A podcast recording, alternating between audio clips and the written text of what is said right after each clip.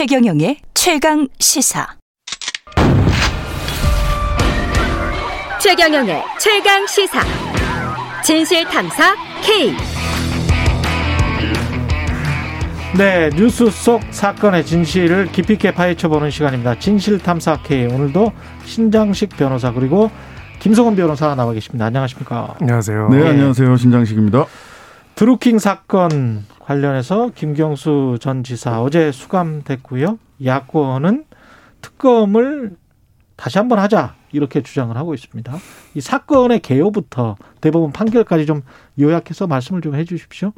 예, 어느 분이 먼저? 어, 예, 어, 뭐, 예, 그, 신장식 변호사님. 네네네. 예.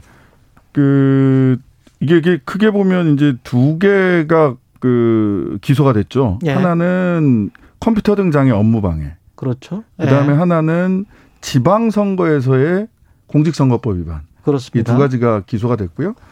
어, 1심에서는 두 가지 모두 유죄가 됐고, 음. 이 2심에서는 컴퓨터 등장의 업무 방해. 그러니까 지방선거에서의 공직선거법 위반은 무죄가 됐고요. 예, 그리고 그것을 이제 뭐 변호사들은 이렇게 그냥 들었다 놨다 대법에서는 음. 항소심 판결을 그냥 이렇게 들었다 놓은 거죠. 예, 그래서 어, 항소심 판결이 그대로 그 저기 이 확정이 됐고. 유죄 유죄로 확정이 돼서 시- 징역 2년 실형 선고를 받았는데요. 예, 이게 문제는 이제 그 보시면 대통령 선거에서 공직선거법 위반이 있었느냐. 즉, 예. 요 당시에 그 댓글의 공감 비공감 예, 을 이렇게 누르는 거를 매크로로 조작을 했다라는 게 기소 내용의 핵심이었는데 그렇죠. 요게 이제 대통령 선거에서의 공직선거법 위반으로 기소되지는 않았어요. 어, 이 공직선거법 무죄 부분의 공직선거법은 뭐냐면 대선이 끝난 이후에 소위 어, 드루킹은 오사카 총영사를 요구를 했고 거기에 아. 대해서 아예 오사카 총영사는 안 된다. 그 도 변호사라는 분을 예, 어 하니까 이제 어 센다이 총영사 쪽 얘기를 하니까 뭐 서로 의견이 맞지 않아서 어쨌든 자리에 못 갔는데 그렇게 됐죠. 이게 이제 지방선거에 도움을 요청을 했던 거다라고 아, 했는데 예, 지방선거와 관련해서는 이게 뭐 어떤 뭐 대가 관계가 있었다라고 보기도 어렵고 실제로 음. 지, 그 대가가 주어지지도 않았고 했기 때문에 지방선거 관련해서는 무죄다. 그래서 지금 뭐 이렇게 많이 오해하시는 분들이 계시는데 대선 관련한 공직선거법은 기소조차 된 바가 없다. 컴퓨터 등장의 업무 방해는 네이버 업무를 방해했다라는 거고요. 어. 지방선거 공직선거법 위반은 무죄로 확정됐다. 이렇게 크게 보면 보시면 됩니다. 김성 변호사님은 따로 짚어주실 게 네, 뭐, 너무 잘 정리를 해주셔가지고 예. 네, 특별한 부분은 없고요. 예. 이제 결국은 이제 그 공직선거법 관련돼 가지고 무죄가 나온 핵심적인 취지는 그 음. 부분에 있습니다. 그 이 오사카와 센다이라는 두 곳의 지명이 나오게 되죠. 예. 그러니까 항소심 재판부로서는 기본적으로 이 총영사직 제한과 관련돼서 드루킹에게 센다이 총영사를 제안했을 때는 예. 이미 드루킹과 김건수 지사 사이가 굉장히 어떻게 보면은 틀어진 상태였다는 거죠. 예, 그러니까 드루킹 쪽에서는 오사카 총영사를 계속 요구를 해왔는데 음, 그거를 줄 수는 없고 이제 센다이 총영사를 얘기를 했을 때 이미 드루킹은 김은수 지사와 소위 말해서 적대적인 관계가 되어 있었고 그래서 이 이후의 시점인 지방선거에서 다시 뭐 이런 댓글이나 이런 부분들을 동원해 가지고 어떻게 보면 도움을 받을 수 있는 그 서- 향후의 선거에서 도움을 받을 수 있는 대가로서 제시된 것은 아니다라고 봤기 때문에 네. 이 부분에 대해 가지고 무죄가 판단이 된 것이고요. 이제 결국 그 앞에 이제 법리적으로 정의가 됐던 컴퓨터 등 장애 이용 업무 방해죄 부분에 있어 가지고는 음. 1심 판단의 내용을 거대- 그대로 유지를 하고 대법원에서도 아까 우리 신 변호사님께서 들었다 놨다라고 이야기를 하는데요. 예. 상고기각이라는 거는 사실은 원심 판단이 이제 적정 했다라고 봐서 별도로 거의 판단을 안 합니다. 음. 이유도 설시를 거의 안 하고요. 그렇게 봤기 때문에 최종적인 대법원의 확정 판결 내용은 이제 항소심 판결을 기준으로 판단해 보면 될 것으로 보입니다. 근데 윤석열 전 총장이 가장 그 강하게 반발한 것 같은데 이게 문재인 대통령이 여론 조작을 지지하거나 지시하거나 관여했을 거라는 주장은 지극히 상식적이다. 특검을 재개해야 한다. 이렇게 이제 요구를 한 거잖아요. 네네. 진짜 책임자와 공범에 대해서 수사해야 한다.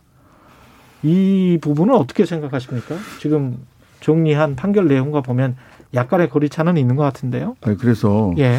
그 대법 판결을 좀 윤석열 총장께서 존중해 주셨으면 좋겠다라는 생각이 드는데 음. 대선 관련해서는 기소조차 하지 않았던 거거든요. 대선 고- 선거에 영향을 끼쳤느냐라는 부분은 이번 예. 재판의 판결 대상이 아니었어요. 예. 근데 그걸 가지고 뭐 정통성이 없다. 대선 예. 결과가 마치 이 이거 댓글도 댓글 공작이라고 얘기를 하는데 댓글을 실제로 문사 문장을 써서 다는 게 아니라 음. 공감 비공감을 클릭하는 거였거든요. 찬성 반대. 예, 찬성 반대, 추천 뭐 비추천 요 부분을 클릭하는 거를 매크로 프로그램으로 돌렸다는 건데 예. 그래서 이게 이제 대법 판결을 윤석열 총장은 전 검찰총장이신데 좀 존중할 필요가 있다라는 예. 생각이 하나 들고요. 예. 두 번째는 역시 정치 초년생인가 보다. 예. 아마추어 아닌가라는 생각을 할 수밖에 없어요. 왜냐하면 이건 동네 구의원 선거나 국회의원 선거나 지역구 선거 해봐도 해보면 뭐 저도 출마를 해봐서 알지만 이런 것까지 후보가 알 수가 없습니다. 더군다나 대선에서 추천 비추천을 누가 이렇게 해서 하고 있습니다. 이거를 대선 후보가 알 수 있었냐 내지는 야 그렇게 해라고 지시를 했다라는 게 음. 사실은 좀 상식에 어긋나는 부분이 있다. 그다음에 세 번째는 아 이건 뭔가 이 지금의 야권 국민의힘과 음. 정치적 연결고리, 그러니까 정치적으로 연합 전선을 펼 수 있는 소재로 이것을 선택한 게 아닌가라는 생각이 들어요. 그러니까 예. 특검이라고 하는 게 본인 원외잖아요. 예. 원외고 지금 그 캠프에 결합하는 사람들도 원내 인사가 아무도 없습니다. 다 원외. 예. 인사들이죠? 그렇죠. 예. 예, 근데 그러면 이게 특검을 재개하려면 특검법이 새로 이제 만들어져야 되는데 예. 이건 국회에서 추진해야 되잖아요. 어. 그럼 누가 국회에서 추진을 하겠습니까? 국민의힘 쪽이거든요. 아. 그럴 수밖에 없어요. 그러니까 요걸 고리로 해서 본인이 국민의힘에 입당을 뭐 언제 할지 입당을 전제로 해서 얘기는 같은데요. 예, 예. 언제 할지 모르겠지만 정치적인 연대의 고리를 만드는 소재로 이것을 정치적 선택을 한 게 아닌가. 아. 아, 요런 뭐 추측을 해볼 수 있지 법률적 않겠습니까? 판단보다는 예, 법률상의 판단으로서는 제가 보기에는 어 이렇게 얘기하실 일이 아닌데 예. 그러면서 국정원 댓글 조작보다 더 큰 사건이다라고 얘기를 하는데 예. 본인이 국정원 댓글 조작 사건 하다가 본인의 스토리가 거기서부터 시작이 됐거든요. 예. 뭐 조직에 충성하지 않고 사람에 아니 조직에 충성하지 사람에 충성하지 않는다. 뭐 데- 댓글 조작 사건 하다 좌천된 거 가지고. 예. 근데 아니 그러면 자기는 그 별거 아닌 수사를 했다는 건가? 왜, 왜 이러시지? 하는 생각이 들더라고요. 법적으로 봤을 때는 김선 변호사님 어떻게 보세요? 이게 특검으로 갈 만하다 또는 특검이 가서 수사를 해서 기소 할 만하다 이렇게 보십니까? 지금 있는 팩트 가지고 사실 좀 새삼스럽다라고 생각을 합니다. 새삼스럽다? 예, 말씀하신 예. 것처럼 이제 이 사건과 관련해서 특검은 기본적으로 검찰에 대한 불신을 해서 전제를 하는 거잖아요. 예. 당시에 이제 수사가 제대로 이루어지지 못하고 있거나 못할 거라는 어떤 우려 때문에 특검이 도입이 된 거고 예. 그다음에 이제 특검이 이- 겨우 이제 두 가지 지금 야당에서도 이윤 총장이 당시에 그럼 제대로 수사를 안 한 거 아니냐라는 비판이 오히려 나오고 있다고 하는데요. 음. 한마디로 이제 어, 특검의 내용이 수사 내용이 제대로 됐고 또 충분하게 잘 밝혀졌다면은 그것을 바탕으로 해가지고 이 사법적으로 이제 막 대법원 판결로 정리가 된 것인데 음. 여기에 대해서 다시 특검을 하자는 것 자체가 사실은 조금 타당하지 않은 정치적인 공세라고 생각을 하고요. 예. 적어도 이제 법률적인 의미에서 대법원 판결이 선고가 끝난 사안에 대해 가지고 다시 한번 수사를 하자. 정확하게 이제 법률가로서 수사를 하자라고 한다면은 구체적으로 누가 어떤 혐의를 가지고 있기 때문에 거기에 어떤 다른 대해서 증거가 있기 그렇죠. 때문에 예, 음. 거기에 대해서 수사를 하기 위해서 얘기를 해야지.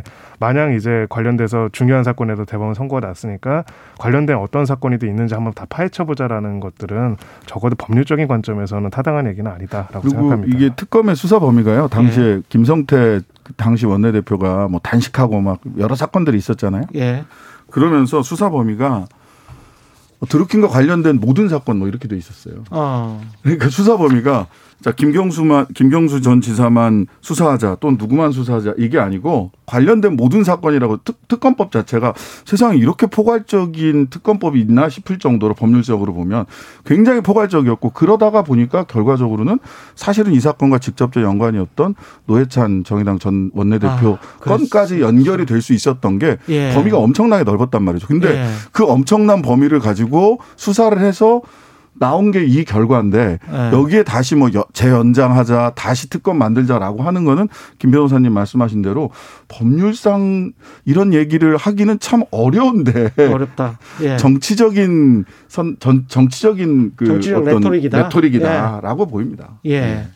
제주도 중학생 피살 사건 같은 경우에 좀 이게 좀 안타까운 것 같은데요. 어제 피의자 두 명의 신상이 공개가 됐습니다. 48세 백광석 씨, 46세 김신함 씨 얼굴까지 다 공개가 됐는데 사건 내용은 간략하게 좀 김성 변호사님이 짚어주십시오. 예. 네, 또 너무나 안타까운 사고가 발생을 했는데요. 예. 사건이 발생했는데요. 이제 A군은 어머니와 같이 지난 1, 2년간 함께 살면서 그 사실관 사실혼 관계를 유지했던 B 씨가 여기서 이제 말하는 백광석 이죠. 이 사람이 그 어머니, 그러니까 A군의 어머니가 이배통 불한 거에 앙심을 품고 이제 지인과 함께 이러한 살해를 를 저질렀다라고 할 수가 있습니다. 예. 살해 방식이나 내용들이 너무나 그 화, 분노할 수밖에 없는 그런 내용인데요. 예. 일단은 이제 가정 폭력이 그 동안에 계속 있었고요. 네. 그래서 거기에 대한 신고가 있었고 신변 보호 요청이 있었고 그런 상황인데도 두 명이 같이 침입을 해가지고 이제 이 A 군을 어 정말 이 손을 묶고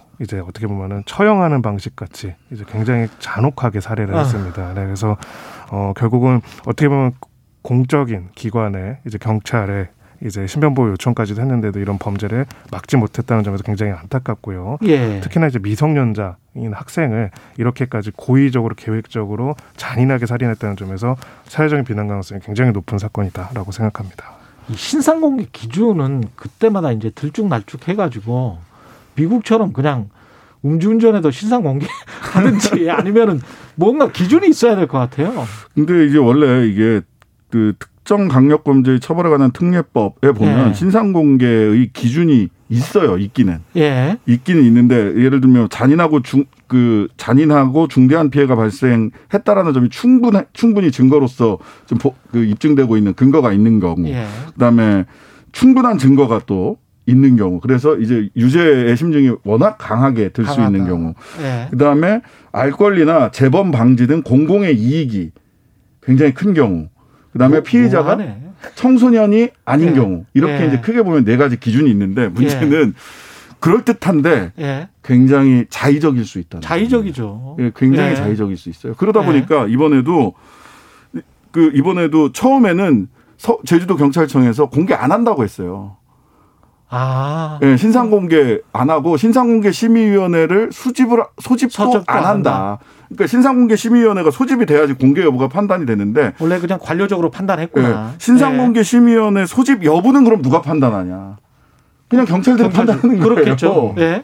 그러다 보니까 예. 너무 자의적이다 보니까 그러다가 이제 나중에 공개하는 쪽으로 확 선회한단 말이에요. 여론이 안 때문에. 좋으니까. 예. 그러니까 그러면 신상공개 심의위원회 개최 여부나 네. 공개 여부는 결국은 여론이 그렇죠. 잣대냐. 얼마나 보도가 많이 되느냐, 국민들이 얼마나 공부를 하느냐. 예, 그러니까요. 근데 그렇지 않은 사건들 중에서 사실 그 잔인무도한 그런 사건들도 충분히 다른 사건들도 있을 거란 말이죠. 그렇죠. 특히나 이제 피해자에 대한 공감의 정도가 굉장히 우리 여론에서 많이 그 피해자가 어떤 상태에 있었고 얼마나 잔인하게 됐느냐. 뭐 예. 소위 이제 중학생이거나 또는 뭐 명문대학교 학생이거나 이런 경우에는 훨씬 더이 그렇죠. 여론이 확 확산- 확산이 되거든요. 이게 그 신변보호 요청을 했는데도 접근금지 요청을 했는데도 별다른 조치가 없었다는 것도 꼭 좀 짚고 넘어가야 될 것 같은데. 네, 그렇습니다. 지금 예. 이제 이렇게 그 원래 간의 이- 인식범이라고 하죠. 면식범이라고 하죠. 예. 이런 관계에서 이런 가혹한 살해 사건이 발생하는 경우에는 보통은 전조 증상이라고 할 수 있는 폭행들이 있습니다. 예. 이 사건 같은 경우에는 특히나 이제 이 가해자들이 처음에 이제 가정 폭력으로 이미 충분히 신고가 됐던 상황이고요. 신변보호 요청을 한 경위를 봐야 할 텐데요. 예. 그냥 신변보호 요청을 한 것이 아니라 보복이 우려되는 보복 폭행이나 가행이 우려되는 객관적인 상황이었기 때문에 신변보호 요청을 했던 것입니다. 음. 이 말은 역으로 말하면은 특가법상 보복 협박 상황이었을 가능성이 높다는 아. 겁니다. 한마디로 이제 이 가정 폭력이나 폭력이나 상해로 신고를 했는데 예. 그 다음에도 이 사람이 계속 연락을 해가지고 예를 들어서 뭐 쫓아가서 어떻게 하겠다, 해치겠다 이런 표현들을 했을 가능성이 농후하고요. 음. 그래서 이제 그거를 바탕으로 해서 신변보호 요청을 했는데 음. 그렇다면 이거는 별개의 범죄가 됩니다. 특가법상 보복 협박으로서 굉장히 강력하게 처벌해야 되거든요. 예. 원래는 내가 신고한 범죄에 대해서 신고당한 사람이 거기에 대해서 그렇게 협박하면 그거는 특가법에 따라서 처벌되기 때문이죠. 따라서 경찰로서는 사실 두 가지 조치를 다 했어야 합니다. 지금 일단 CCTV도 실시간 녹화가 실시간 감시가 안 되는 거였고요. 예. 소위 말해서 이제 피해자를 보호하기 위한 스마트워치도 지급이 안 되는 상황도 기술적인 부분도 또 문제인데 만약에 이렇게 가정 폭력에다 보복 협박까지 한 상황이라면 사실은 이 가해자의 신병을 확보할 필요도 있는 것이죠. 그렇죠. 예, 근데 그런 조치들이 사전에 너무나 안이하게 이루어졌기 때문에 이런 비극적인 사건이 발생했다라고 생각을 합니다. 스마트워치가 재고가 없었다라는 얘기도 있고 예. 있었는데 지급이 안 됐다라는 얘기도 있고 해가지고 이 그렇- 스마트워치에 그 직접적 위해가 가해지면 실시간으로 그냥 바로 아. 경찰에 연락이 될 수 있거든요. 예. 그러니까 이 정도 보복 협박이나 보복 폭행의 우려가 심각한 상황이라면 어디보다 뭐 다들 뭐 힘든 일이고 다들 뭐 필요하시겠지만 누구보다 먼저 스마트워치가를 통해서 실시간으로 실시간으로 모니터링이 됐어야 되는 거 아닌가. 알겠습니다. 예. 그럼 다른 어떤 제도적 보완책들이 분명히 있었는데 참 사람 하는 일이 그때 그때마다 또 구멍이 뚫리는 것 같습니다. 예. 오늘 김성훈 변호사님 마지막 출연이네. 아, 예. 예. 송구하게도 이제 예. 예. 그동안 감사했고요. 같습니다. 예. 그동안 깊이 있는 분석, 해설 감사했습니다. 지금까지 진실탐사K 신장식 변호사님은 계속 나오세요. 네, 네, 예. 알겠습니다. 신장식 변호사님, 김성훈 변호사였습니다. 고맙습니다. 네, 감사합니다. KBS 라디오 청인의 최강 시사 듣고 계신 지금 시각은 8시 45분입니다.